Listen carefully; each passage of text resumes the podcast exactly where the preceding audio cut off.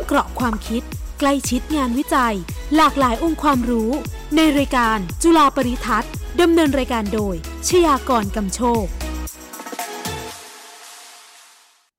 สวัสดีครับ จุฬาบริทัศน์เพิ่มเกราะความคิดใกล้ชิดงานวิจัย พบคุณผู้ฟังทุกวันอาทิตย์นะครับ เวลา 11นาฬิกา30 นาทีทาง 101.5 วิทยุจุฬาจุฬา Radio Plus เชียร์กรกำโชค รับหน้าที่ดำเนินรายการครับ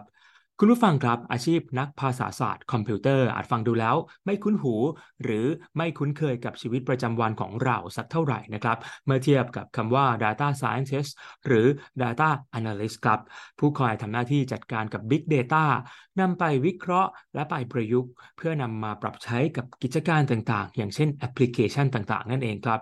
ที่ภาควิชาอักษรศาสตร์จุฬาลงกรณ์มหาวิทยาลัย มีอาจารย์และนักวิจัยที่มีความเชี่ยวชาญด้านนี้โดยเฉพาะครับ รองศาสตราจารย์ ดรอรรถพลธำรงรัตนฤทธิ์อาจารย์ประจำภาควิชาภาษาศาสตร์ คณะอักษรศาสตร์จุฬาลงกรณ์มหาวิทยาลัย ไปทำความรู้จักกันว่า ภาษาศาสตร์คอมพิวเตอร์คืออะไร จากทีมข่าววิทยุจุฬาครับจุฬา Radio Plus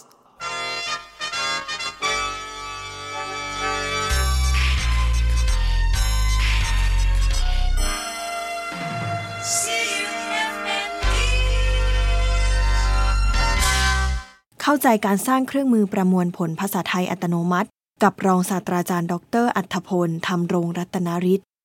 เมื่อปี 2561 รองศาสตราจารย์ ดร อัธพลได้เผยแพร่บทความ บทความนี้ใช้หุ่นยนต์เขียน เผยแพร่ผ่านเว็บไซต์ของสำนักงานส่งเสริมเศรษฐกิจสร้างสารรค์หรือ CEA สาระสำคัญช่วงหนึ่งอธิบายเกี่ยวกับเครื่องมือประมวลผลภาษาไทยอัตโนมัติ และคำตอบที่ว่า เครื่องคอมพิวเตอร์และเทคโนโลยีปัญญาประดิษฐ์เข้าใจภาษามนุษย์ได้อย่างไร รองศาสตราจารย์ดรอัธพลกล่าวว่า ปัญญาประดิษฐ์ทางด้านภาษานั้น จึงเป็นสิ่งที่น่าจับตามอง เนื่องจากเป็นปัญญาที่มีความเป็นมนุษย์อยู่มากที่สุด พร้อมอธิบายว่า ภาษาเป็นสิ่งที่สะท้อนให้เห็นถึงปัญญาของมนุษย์ มนุษย์สื่อสารกันด้วยการเขียนสัญลักษณ์ต่างๆ ที่ประกบประกอบขึ้น ตามระเบียบแบบแผน หรือใช้ปาก ลิ้น และหลอดลมในการสร้างเสียงต่างๆ ที่ทำให้ส่งข้อความไปสู่ผู้ฟังได้ โดยไม่จำกัดว่าสารนั้นมีความซับซ้อนขนาดใด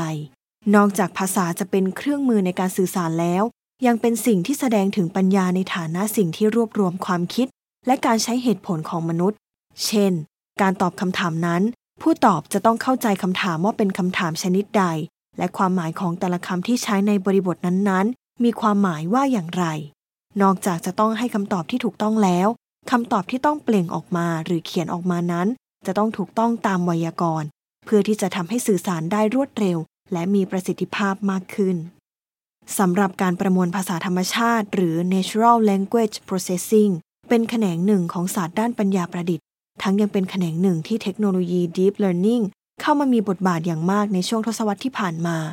นักวิทยาศาสตร์คอมพิวเตอร์ และนักภาษาศาสตร์ได้ร่วมมือการพัฒนา และวิจัยเทคโนโลยีการประมวลภาษาธรรมชาติ เพื่อให้คอมพิวเตอร์นั้น สามารถทำหน้าที่ต่างๆ ทางภาษาแทนมนุษย์ได้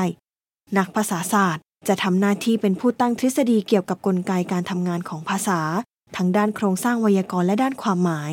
ส่วนนักวิชาการคอมพิวเตอร์เป็นผู้นำทฤษฎีไปทดสอบ เพื่อประยุกต์ใช้กับเทคโนโลยีที่ต้องการ ว่ากันว่า ความสำเร็จสูงสุดของการประมวลภาษาธรรมชาตินั้น คือการสร้างหุ่นยนต์นักสนทนาหรือแชทบอท ที่สามารถโต้ตอบกับมนุษย์ได้ โดยที่มนุษย์เองไม่สามารถแยกออกเลยว่า เรากำลังคุยกับคนหรือหุ่นยนต์ นอกจากนั้นแล้ว หุ่นยนต์นักสนทนานี้จะต้องสามารถหาความรู้ต่างๆ จากอินเทอร์เน็ต และทำความเข้าใจเพื่อที่จะนำความรู้มาตอบคำถามต่างๆ ที่มนุษย์ถามได้อย่างถูกต้อง หุ่นยนต์นักสนทนานั้นมีส่วนประกอบใหญ่ๆสองส่วน คือ หน่วยการถอดเสียงพูดเป็นตัวอักษร และหน่วยการทำความเข้าใจภาษา พิมพ์ละพัฒน์โยวผุย อ่าน จุฬาเรดิโอพลัสร้อยเอ็ดจุดห้าวิทยุจุฬาคลื่นความรู้สู่ประชาชน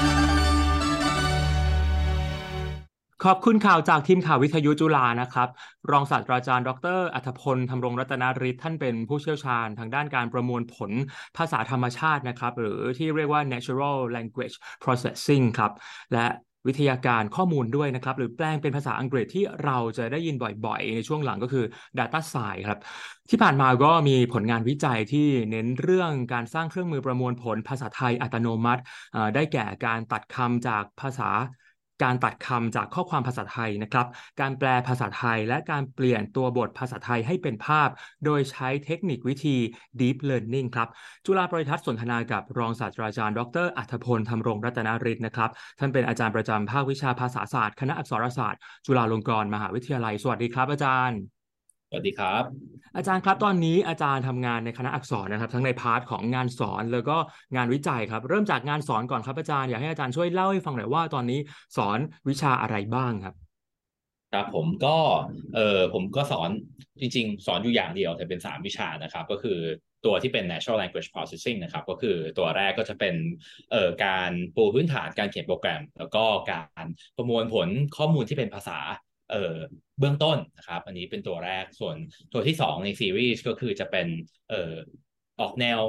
ใช้โมเดลนะครับ ก็คือจะลงลงลึกจริง ๆ แล้วว่าเออเราต้องใช้โมเดลอะไรบ้างที่จะทำให้เครื่องคอมพิวเตอร์เนี่ยมันเออเข้าใจภาษามนุษย์ได้นะครับ อันนี้ซึ่งมันเป็นแก่นของ natural language processing นะก็คือทำให้คอมพิวเตอร์เนี่ยมันเอ่อทำ task ต่างๆ เกี่ยวกับภาษาได้ เช่น การแปลการอ่านการเขียนการ พูดคุยทำความเข้าใจการวิเคราะห์อารมณ์ความรู้สึกต่าง ๆ นะครับ ก็จะลงเออจนถึงพวกนั้นหมดเลย แล้วก็เออวิชาอีกวิชาหนึ่งนะก็เป็นแบบ advanced นะครับก็คือเป็นตัวที่ต่อยอดจากตัวที่ 1 กับตัวที่ 2 ก็คือจะดูเอ่อเทคโนโลยีที่แบบใหม่ ๆ หน่อย ก็คือที่เป็น cutting edge จริงๆก็ออกแนวเอ่อ research เอ่อ seminar นะครับก็คือเอ่ออะไรที่เอออาจจะเป็นเอ่อเป็นเทคโนโลยีที่เรายังไม่ได้นำไปใช้ เห็นเอออยู่ทุกๆวันเนี่ยแต่ว่าเป็นสิ่งที่เรากำลังพัฒนาทางโลกเนี่ยกำลังพัฒนากันอยู่เพื่อทำให้มันเออรุดหน้าขึ้นไปทำเป็นแอปพลิเคชันที่มันเออขั้นสูงขึ้นได้นะครับก็เป็นสามตัวนี้หลักๆ แล้วนอกจากนั้นก็มีสอนเออวิชาปีหนึ่งนะก็เป็นเออ intro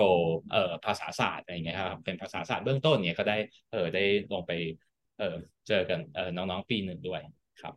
ครับ อาจารย์ฟังแล้วแบบหลายคนไม่รู้นะว่าคณะอักษรของเราเนี่ยเปิดสอนวิชากลุ่มนี้ด้วยครับอาจารย์ แล้วการที่ศาสตร์กลุ่มภาษาเนาะมาเจอกับเทคโนโลยีเนี่ยครับอาจารย์สิ่งนี้มันสอดคล้องกับเทรนด์ของโลกในปัจจุบันยังไงบ้างครับ ครับผมจริง ๆ เอ่อวิชากลุ่มเนี้ยจริง ๆ ไม่ใช่วิชาใหม่ ผมไม่ได้ย้ายมาแล้วสอนวิชาใหม่ก็คือเป็นวิชาที่ทางภาควิชาเนี่ยมันเอ่อเปิดสอนมาอยู่ตั้งนานแล้วนะครับ แต่ว่าสิ่งที่เปลี่ยนไปก็คือ เออตัวตัวเอ่อตัวเทคโนโลยีมันเปลี่ยนเร็ว มันเปลี่ยนไป และมันพัฒนาขึ้นจนกระทั่งมันสามารถนำไปใช้เป็นแอปพลิเคชันอื่น ๆ ได้ แต่ก่อนมันจะออกแนวทฤษฎีสักนิดนึงอาจจะไม่เห็นแอปพลิเคชันเยอะแยะเท่าตอนนี้มันเลยยังเป็นศาสตร์ที่ยังไม่ได้บูมขนาดนั้น แต่ตอนนี้เออเป็นศาสตร์ที่บูมมากนะครับ ทั้งทั้งเออทั้งในประเทศและต่างต่างประเทศให้ความสนใจทางด้าน natural language เออ processing ค่อนข้างเยอะเนอะแล้วก็เออ ทางภาคภาษาศาสตร์เนี่ยเราไม่เคยมีวิชาเอกของเราที่ให้ให้นิสิตอักษรแบบเออเข้ามาเรียนเป็นวิชาเอกได้ในอักษรจะมีวิชาเอกเยอะแยะเลยนะ ก็มีแบบภาษาอังกฤษภาษาญี่ปุ่น ภาษาเกาหลี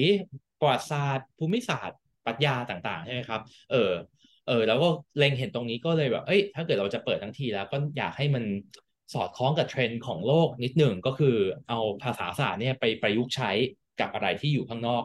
นะครับแต่ว่าเราก็ยังให้ทฤษฎีต่างๆเนี่ยครบนะ แต่ก็เอออยากให้สอดคล้องกับเทรนด์ก็คือเอามาผสมกับคอมพิวเตอร์ ผสมกับ tech ผสมกับ Data นะครับ ก็คือทำให้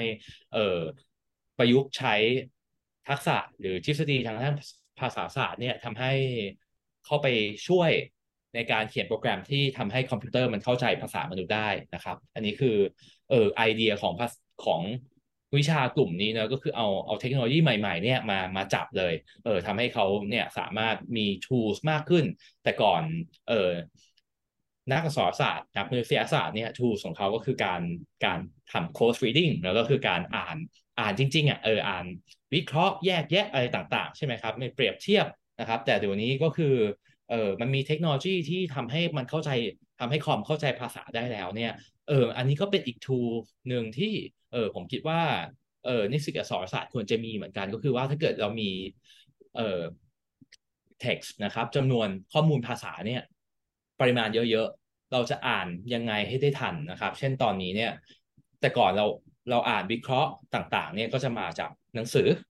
หนังสือพิมพ์ หรือบทความต่างๆ ที่ออกทางนิตยสารนะครับ แต่ว่าด้วยความที่โลกมันเปลี่ยนไปแล้ว คือ authorship ของการเขียนเนี่ยมันไม่ได้อยู่ที่นักเขียนไม่ได้อยู่ที่สำนักพิมพ์แล้ว ตอนนี้ใครมีมือถือก็เป็นออเตอร์ได้แล้ว อยากจะพิมพ์อะไรอารมณ์ความรู้สึกอะไรมีความเออมีความคิดเห็นอะไรต่างๆ เกี่ยวกับโลกเนี่ยก็สามารถโพสต์ได้แล้วเอ่อไม่ว่าจะเป็นคอมเมนต์ทางโซเชียลมีเดียต่างๆหรือไม่โซเชียลมีเดียโพสใช่ไหมครับ คราวนี้การวิเคราะห์ภาษาเนี่ยมันเปลี่ยนไปละ มันไม่ได้อยู่ในรูปที่เราสามารถ เออเอามาวิเคราะห์อ่านกันได้นานๆ แล้วเดี๋ยวนี้มันต้องไปเร็ว ระดับหนึ่ง เพราะว่าเออเท็กซ์เหล่านี้มันถูกผลิตขึ้นมาเร็วมากนะครับทุกในในในระดับวินาทีเนี่ยก็คืออันนี้เป็น tools ประเภทใหม่นะ ที่ผมคิดว่าเออเออนิสิตอักษรศาสตร์เนี่ยควรจะมีไว้ในไว้ในกล่องเครื่องมือของเขาว่าอ๋อถ้าเกิดเรา ต้องวิเคราะห์ข้อมูลขนาดเยอะๆเนี่ยเราจะมีอะไรที่ไปช่วยในในตรงจุดนั้นบ้าง ถึงแม้ว่าเขาอาจจะไม่ได้ใช้โมเดลอะไรที่มันเอ่อพิสดารมากที่มัน advanced มากๆในการเอ่อเอาไปวิเคราะห์นะครับ เพราะฉะนั้นเนี่ยแล้วนี่คือเป็นเหมือนเป็น space เออของเราแล้วกันว่าเออเราอยากให้เออนิสิตมี tools ตรงเนี้ยเข้าเข้าไปใน tools บล็อกของเขาช่วยถ้าเกิดเขานำเออนำไปเออวิเคราะห์ข้อมูลใน เออในโลกของโซเชียลในโลกของอินเทอร์เน็ตนะครับแล้วเราก็จะอาจจะเอามาประยุกต์ใช้เป็นเป็นอาชีพหลักก็ได้เป็น data scientist เป็นเอ่อ data analyst นะครับก็จะมีเอ่อ tools พวกเนี้ยที่เอ่อใช้กันในวงการเป็นประจำกันอยู่แล้วครับครับเอ่อ feedback จากน้องๆนิสิตเป็นยังไงบ้างครับอาจารย์ แล้วมันตรงกับความคาดหวังของอาจารย์ไหมฮะ feedback คือตรงกับความคาดหวังมากครับ ก็คือบอกว่ายากยากจริงๆตอนเราโฆษณาก็ไม่เคยบอกว่าง่ายนะ ไม่ใช่บอกว่าอ๋อเข้ามาโอ้สบายอย่างเงี้ยเออแต่ก็เป็นเป็นสิ่งที่ท้าทายละกัน ก็คืออันนี้เป็นเป็น feedback แรกก็คือ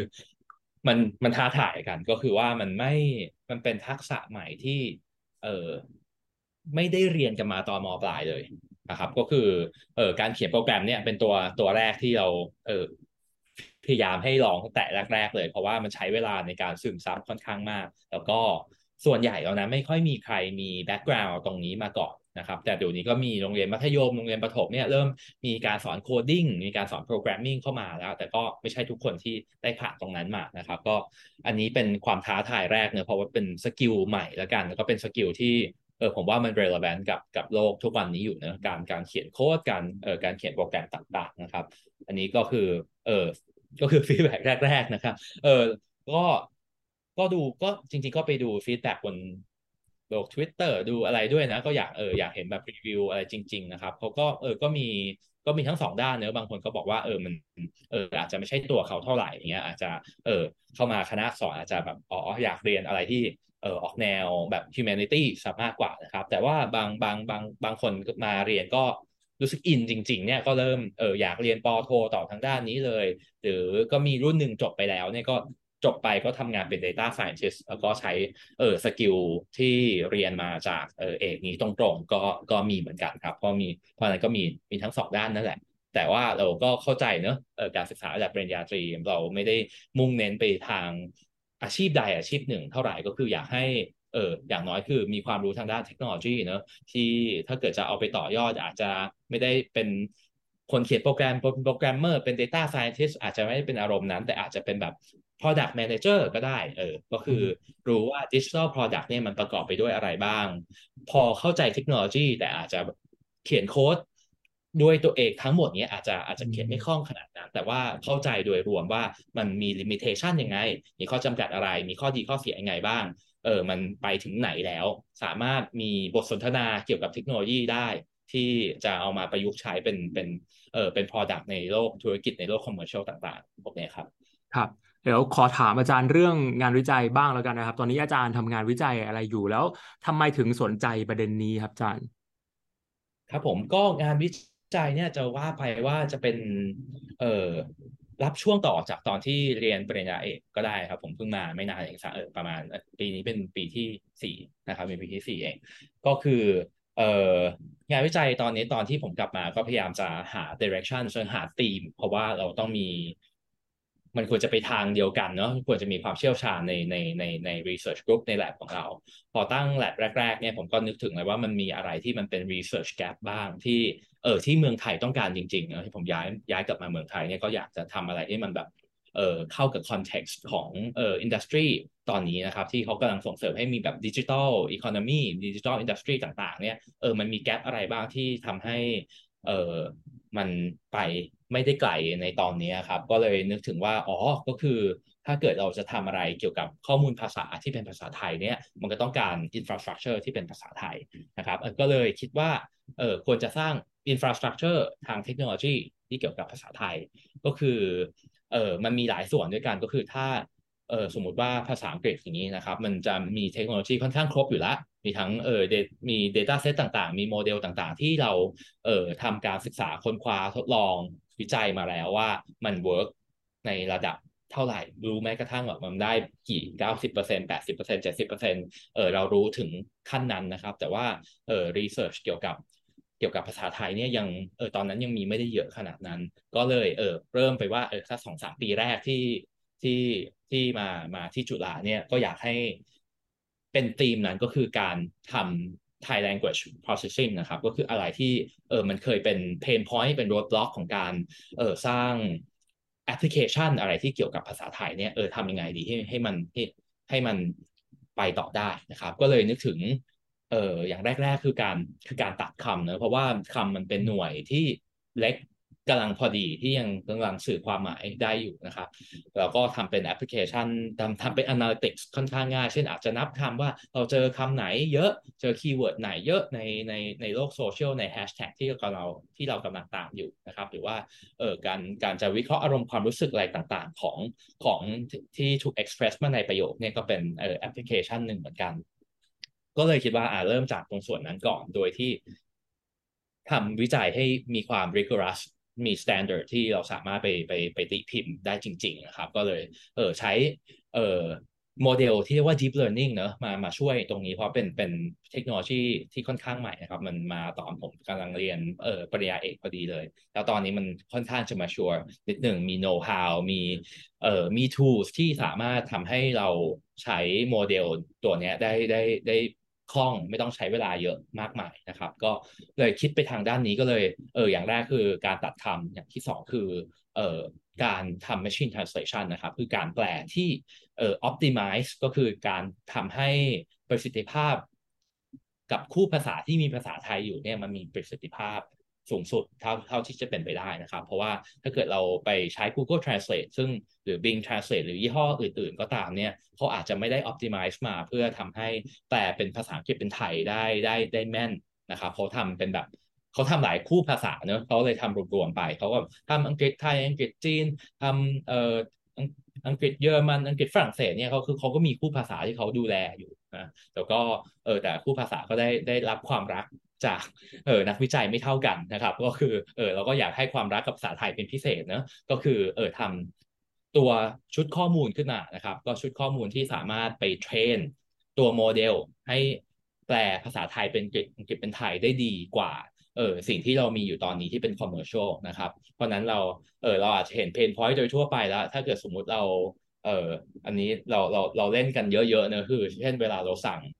อาหารผ่านแอปอะไรเงี้ย แล้วบางทีมันแปลให้แล้วแปลผิดเยอะมาก เพราะมันไม่ถูก optimize ไว้สำหรับ context นั้นแล้วก็ไม่ได้ออกถูก optimize สำหรับภาษาอังกฤษคู่ภาษาอังกฤษกับไทยเนี่ยเอออันนี้คือเป็นเพนพอยที่คิดว่าถ้าเกิดเออเราจะไปขยายบริษัทอะไรที่ต้องแตะลูกค้าที่เป็น international นะครับมันก็ต้องมีการแปลในในในในเอ่อในตรงส่วนนั้นอยู่แล้ว เช่นการการพูดคุยกับ กับ workers ต่างๆเนี่ยกับ riders เนี่ยก็ต้องมีการก็มีต้องมีการแปลเพื่อได้สื่อสารกันได้ตรงกันพวกนี้นะครับ ครับแล้วถ้าก็เทียบครับผมแล้วก็ทำให้มีเอ่อมี tools ตรงนี้ด้วยที่เราไม่ต้องไปไปซื้อจาก Google ตลอดเวลา ถ้าเกิดว่าสมมติว่าเออเราเราใช้ทูจาก Google แล้ววันหนึ่งเขาแบบขึ้นราคาเราเนี่ยคอสก็จะขึ้นตลอดนะครับ เพราะฉะนั้นตอนนี้สร้างเป็นโมเดลที่ สามารถใช้ในแอปพลิเคชันของเรา เออได้เลย ไม่ไม่ฟรีตลอดนะครับ ก็แค่เสียค่าคอมพิวเตอร์ของเราเองครับผมครับ อาจารย์ถ้าเทียบกับภาษาอังกฤษหรือภาษาต่างประเทศอื่น ๆ ก็ได้นะครับ ภาษาไทยนี่ทำงานกับมันนี่ยากกว่าชาวบ้านเขาไหมครับคือเอ่ออันนี้เป็นเป็น fact ของภาษามนุษย์อย่างหนึ่งนะ ก็คือว่าความความซับซ้อนของแต่ละภาษาเท่ากัน เพียงแต่ว่ามัน ความยากมันจะอยู่คนละจุดกันอะถ้าพูดตามเออตามภาษาคนทั่วไปนะคือเราคิดว่าโอ้ภาษานั้นยากภาษานี้ยากอะไรเงี้ยที่จริงแล้วทุกภาษาเนี่ยมีความยากในแบบของมัน อะลองลองยกตัวอย่างเนื้อภาษาไทย เออ บอกว่ามันยากเพราะว่ามันไม่ไม่ได้ตัดคำมาให้ ไม่ตัดประโยคมาให้ด้วย แล้วก็มี grammar อะไรที่ ไม่เหมือนกับภาษาอังกฤษเขา เช่นเอากริยามาเรียงเรียงเรียงเรียงกันได้ เช่น เออเดินขึ้นไปซื้อข้าวลงมากินอย่างเงี้ย อันนี้เป็นเป็นเอกลักษณ์ของของของ verb ของภาษาไทยคือทำทำกริยาเรียงเรียงเรียงเรียงแบบนี้เยอะๆได้นะครับ ส่วนภาษาอังกฤษมันก็ยากในแบบของมันถูกไหมก็คือ รูปกับเสียงไม่ค่อยตรงกัน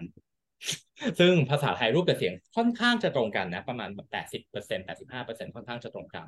หรือภาษาอังกฤษจะมีการเปลี่ยนรูป verb ภาษาไทยไม่มีเปลี่ยนรูป verb เลย พวกนี้นะครับมันมันก็มีการแบบแลกกันไปแลกกันมาแต่ว่าแบบเออภาษานี้เออมันยากตรงส่วนหนึ่งภาษานี้มันยากตรงอีกส่วนหนึ่งซึ่งนักภาษาศาสตร์ก็เออพยายามคิดกันไปว่าอ๋อเพราะว่าการสื่อสารเนี่ยมันต้องมีพวกลูกเล่นพวกเนี้ย พวกฟีเจอร์พวกเนี้ย เพื่อที่ทำให้เราสื่อสารกันได้ เราเลยเห็นว่า เออ ไม่มีภาษาไหนที่แบบ โอ้ง่ายมากเลย ไม่มีอะไรเลยแบบภาษาทุกภาษาเนี่ยก็จะมีฟีเจอร์ที่มีความซับซ้อนต่างกันเนอะย้อนกลับมาเรื่องการประมวลผลภาษาไทยก็เหมือนกัน จริงๆประมวลผลภาษาไทยก็มีส่วนที่ยากอย่างที่ว่าคือตัดคำใช่ไหมครับ แต่ว่า adjective เราไม่เคยเปลี่ยนเปลี่ยนรูป ไม่มีขั้นกว่าไม่มีขั้นสุด verb เราไม่มีเปลี่ยนรูปไม่มีเปลี่ยนเป็น ing เป็นรูป past form ไม่มีไม่มีลูกเล่นอะไรพวกนั้นเลย ซึ่งทำให้ตอนเราเราประมวลผลภาษาเนี่ย verb เราก็ไม่ต้องเปลี่ยนรูป เวลาเราเราเราเราเอ่อประมวลผลภาษาอังกฤษเนี่ยมีการต้องเปลี่ยนรูปให้ขอตัด ed ทิ้งตัด ing ทิ้งซึ่งจริงยากกว่าที่คิดพวกเนี้ยครับ ยากยากพอๆกับการตัดคำภาษาไทยเลยแหละที่จริงนะครับ ก็ก็ถ้าจะพูดตามนักภาษาศาสตร์จริงก็คือว่าไม่มีภาษาไหนยากกว่าภาษาไหนเลยนะครับ แล้วก็ในในในเชิงใน practice จริง ๆ ด้วย ก็ไม่มี นะครับ ที่มันยากกว่าหรือ หรือง่ายกว่าเนี่ยขึ้นอยู่กับ resource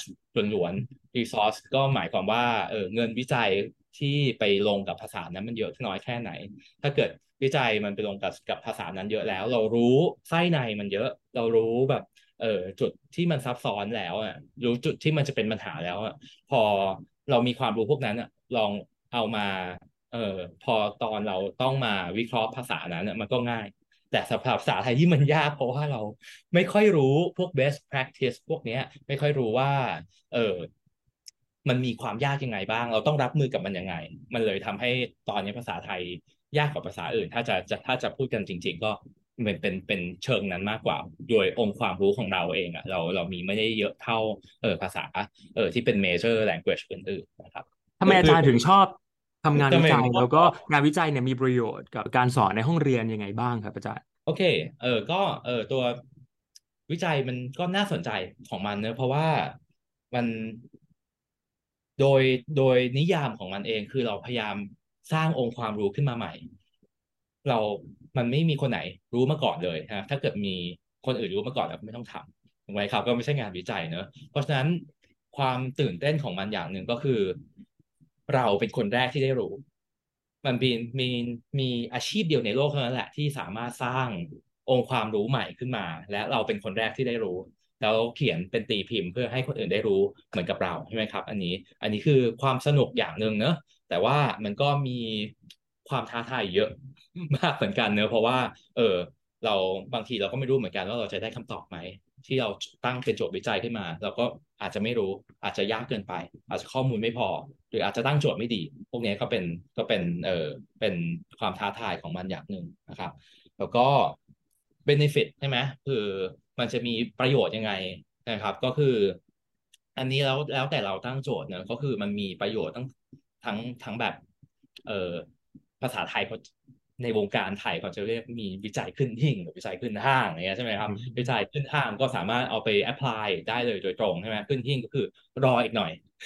ห้าปีสิบปี อาจจะเห็นผลออกมาก็ได้ ซึ่งผมว่าก็สำคัญทั้งทั้งทั้งสองอย่างนะครับ เออถ้าเกิดในพูดในแง่ของเออ NLP เนี่ยมันได้ทั้งสองอัน อันนี้อันนี้เป็นมีความมีความดีของมันอย่างหนึ่งก็คือว่า เออถ้าเกิดเราตั้งโจทย์ที่ดี เช่น สมมติว่าเออทำ machine translation สำหรับภาษาไทย หรือ ต้องการอะอาจจะต้องการว่าถ้าเกิดมีโมเดลที่เขาทำมาเพื่อภาษาอื่นๆน่ะเราเอามาผ่าเอามาวิกเอามาเออเลาะไส้ในแก้โน่นแก้นี่ให้มัน work สำหรับภาษาไทยได้ไหม อ่านี่ก็เป็นอีกเอ่อ research direction หนึ่งของ lab ผมนะก็คือเอา ถ้าเกิดเราได้เอ่อได้โมเดลที่มันแบบดีมากๆอะเออของภาษาอื่น ภาษาอังกฤษอย่างเงี้ยที่เขาทำมาแบบ ดีมากแล้ว เออ เรามีวิธีการผ่าออกมา แก้อะไรออกมาได้ไหม เพื่อทำให้มันเสริมกับ เออกับกับภาษาไทยทำให้มันประมวลผลภาษาไทยได้ด้วย อันเนี้ยนะครับ ซึ่งมันก็น่าสนใจทั้งสองทั้งจะว่าน่าสนใจมันขึ้นทิ้งก็ได้ขึ้นห้างก็ได้บางอย่างจริง ๆ นะครับ เพราะคือถ้าเกิดมันทำได้ทำได้ออกมาสำเร็จเนี่ยถ้าออกมาทำได้ดีเนี่ยเราก็นำมาใช้ได้เลย เช่นถ้าเกิดสมมติเอ่องานงานวิจัยผมเนี่ยถ้าเกิดว่าเออเราเออสนใจเรื่องทำ เครื่องแปลภาษาไทยกับภาษาอังกฤษ อันนี้เอาไปใช้ได้ทันที เห็นคือตีพิมพ์ปุ๊บใช้ได้เลย มันก็มีเอองานวิจัยแบบนั้นนะครับ ก็คือเออเราตั้งใจว่าให้อินดัสทรีเนี่ยเออเอาไปใช้ตรงนี้ได้ฟรีๆจริง ๆ เราต้องการในในฐานะเออนักวิจัยมหาลัยของรัฐเนอะเราก็อยากจะเออต้องต้องทำวิจัยที่มันส่งเสริมอะไรที่ทั้งที่เป็นทั้ง industry จริง ๆ นะครับ ก็เลยเออมันก็มีมันมีแอปพลิเคชันค่อนข้างค่อนข้างชัดเจน ก็เลยเออเป็นเป็น เออเป็นงานวิจัยที่ค่อนข้างน่าสนใจเนอะเราไม่ต้องต้องรอห้าไม่ต้องรอเอออะไรที่เป็นห้าปีสิบปี เออเออแนวนั้นก็ได้นะครับ แต่ว่าจริง ๆ ก็เออทำทั้งสองอย่างอยู่เหมือนกันก็มีบางอย่างแหละที่เรารู้ว่า เออคงยังไม่ได้เอาไปใช้หรอก แต่ว่าเออถ้าเกิดเราทำไปเรื่อยๆ ต่อความรู้ตรงนี้ไปเรื่อยๆทางด้านนี้เนี่ยเออคงเออมีมีโอกาสที่เราจะเห็นอะไรเป็นรูปเป็นร่างที่เอามาใช้เป็นแอปพลิเคชันได้ครับ ครับเออเวลาน้อยมากครับอาจารย์ แต่ขอถามสั้น ๆ สักข้อแล้วกันนะครับ อาจารย์คืองานวิจัยแล้วก็การสอนอาจารย์เนี่ยมันเป็นเรื่องของการบูรณาการข้ามศาสตร์แบบชัดเจนมากนะครับ อาจารย์อยากถามว่าไอการบูรณาการข้ามศาสตร์เนี่ยมันเป็นหัวใจสำคัญยังไงในการพัฒนานวัตกรรมใหม่ ๆ ในอนาคตครับอาจารย์ โอเคครับผม อันนี้มันเป็นเอ่อความมันเป็นความโดดเด่นของของ NLP คือการประมวลภาษาธรรมชาติประมวลผลภาษาธรรมชาติใช่ไหมครับ ก็คือเอ่อภาษาเนี่ยมันมีความ มันมีความซับซ้อนอยู่ในแง่ที่ว่ามันถูกใช้ใน social context ก็คือต้องใช้ในในบริบทของสังคมจริงพูดคุยกันนะครับ ซึ่งพูดคุยกันคือไงก็คือเออมีตมีทั้งมีตั้งแต่ คนพูดคือใคร คนที่ฟังคือใคร พูดในบริบทไหน เหล่านี้มันมีผลต่อต่อต่อความหมายหมดเลยนะครับ แล้วก็แต่ละภาษาเนี่ยก็มีความ เออมีความเอ่อมีความยูนิค มีเอกลักษณ์ของมันเองเนี่ยก็ทำให้ความซับซ้อนของการประมวลผลภาษาเนี่ยมันมากขึ้นไปกว่าเดิมนะครับ ซึ่งเออทำให้มีความจำเป็นเนาะที่ที่จะต้องใช้ทฤษฎีทางด้านภาษาศาสตร์เข้ามาช่วย นะครับซึ่งมันจะต่างจากแบบเออสาขาอื่นเช่นแบบ computer vision อะไรเงี้ยเออการทำให้เครื่องมองเห็นได้ object เนี้ยอย่างเช่นแบบเก้าอี้เนี่ยมันไม่หรือรถรถยนต์เนี้ยเครื่องจักรต่างๆเนี่ยไม่ได้แต่ละแต่ละเออแต่ละเขาเรียกว่าอะไรนะ ของแต่ละชาติของแต่ละภาษาไม่ได้ต่างกันนะครับแต่ในส่วนของเออ NLP เนี่ยเออเรายังต้องเข้าใจสังคมอยู่ เพราะสังคมจะ social factor ต่างๆเนี่ยจะต้องมีผลต่อเครื่องที่เออนำมาทำความเข้าใจภาษานะครับ เพราะนั้นมันก็มีความที่มีความเป็นสหสาขาวิชาอยู่เหมือนกัน ซึ่งเออถึงแม้ว่าตอนนี้ศาสตร์ของศาสตร์ตรงนี้จะเน้นไปทางด้าน computer science หนักมากนะครับ แต่ผมว่าเออก็ยังขาดส่วนอื่นไม่ได้อยู่ดีว่าเออถ้าเกิดเราอยากอยากรู้ว่าเออปัจจัยทางสังคมอะไรบ้างเนี่ยที่จะทำให้เออการสร้างเครื่องที่ เออแชทบอทอย่างเงี้ยสมมติแชทบอทที่ตอบโต้กับเราเนี่ยมันตอบโต้อย่างเป็นธรรมชาติ แล้วก็ตอบโต้แบบรู้รู้บริบทรู้กาลเทศะแล้วกันว่าเออถ้าลูกค้ามาอารมณ์นี้ เราควรจะตอบโต้ยังไงให้เป็น experience ที่ดีสำหรับเขานะครับ เพราะว่าอันนี้อันนี้ก็ยังเออเป็นเป็นเป็นส่วนหนึ่งที่ยังไม่ได้ยังยังยังไม่ถูกแก้ในเทคโนโลยีสมัยนี้ วันนี้จุฬาปริทัศน์นะครับก็ต้องขอขอบพระคุณนะครับ รองศาสตราจารย์ ดร อัธพลธรรมรงรัตนฤทธิ์นะครับอาจารย์ประจำภาควิชาภาษาศาสตร์ คณะอักษรศาสตร์จุฬาลงกรณ์มหาวิทยาลัย ขอบพระคุณอาจารย์ที่ให้เกียรติรายการนะครับ อาจารย์ ครับขอบคุณมากครับ พบจุฬาปริทัศน์เพิ่มเกราะความคิดใกล้ชิดงานวิจัยได้ใหม่วันอาทิตย์หน้านะครับ เวลา 11นาฬิกา30นาทีทางวิทยุจุฬา101.5 วันนี้ชยากรกำโชคลาไปก่อนนะครับ สวัสดีครับ ติดตามฟังมิติใหม่ของงานวิจัย ในรายการจุฬาปริทัศน์ทุกวันอาทิตย์ 11 โมงครึ่ง ทุกองค์ความรู้จะอยู่คู่คุณตลอดไป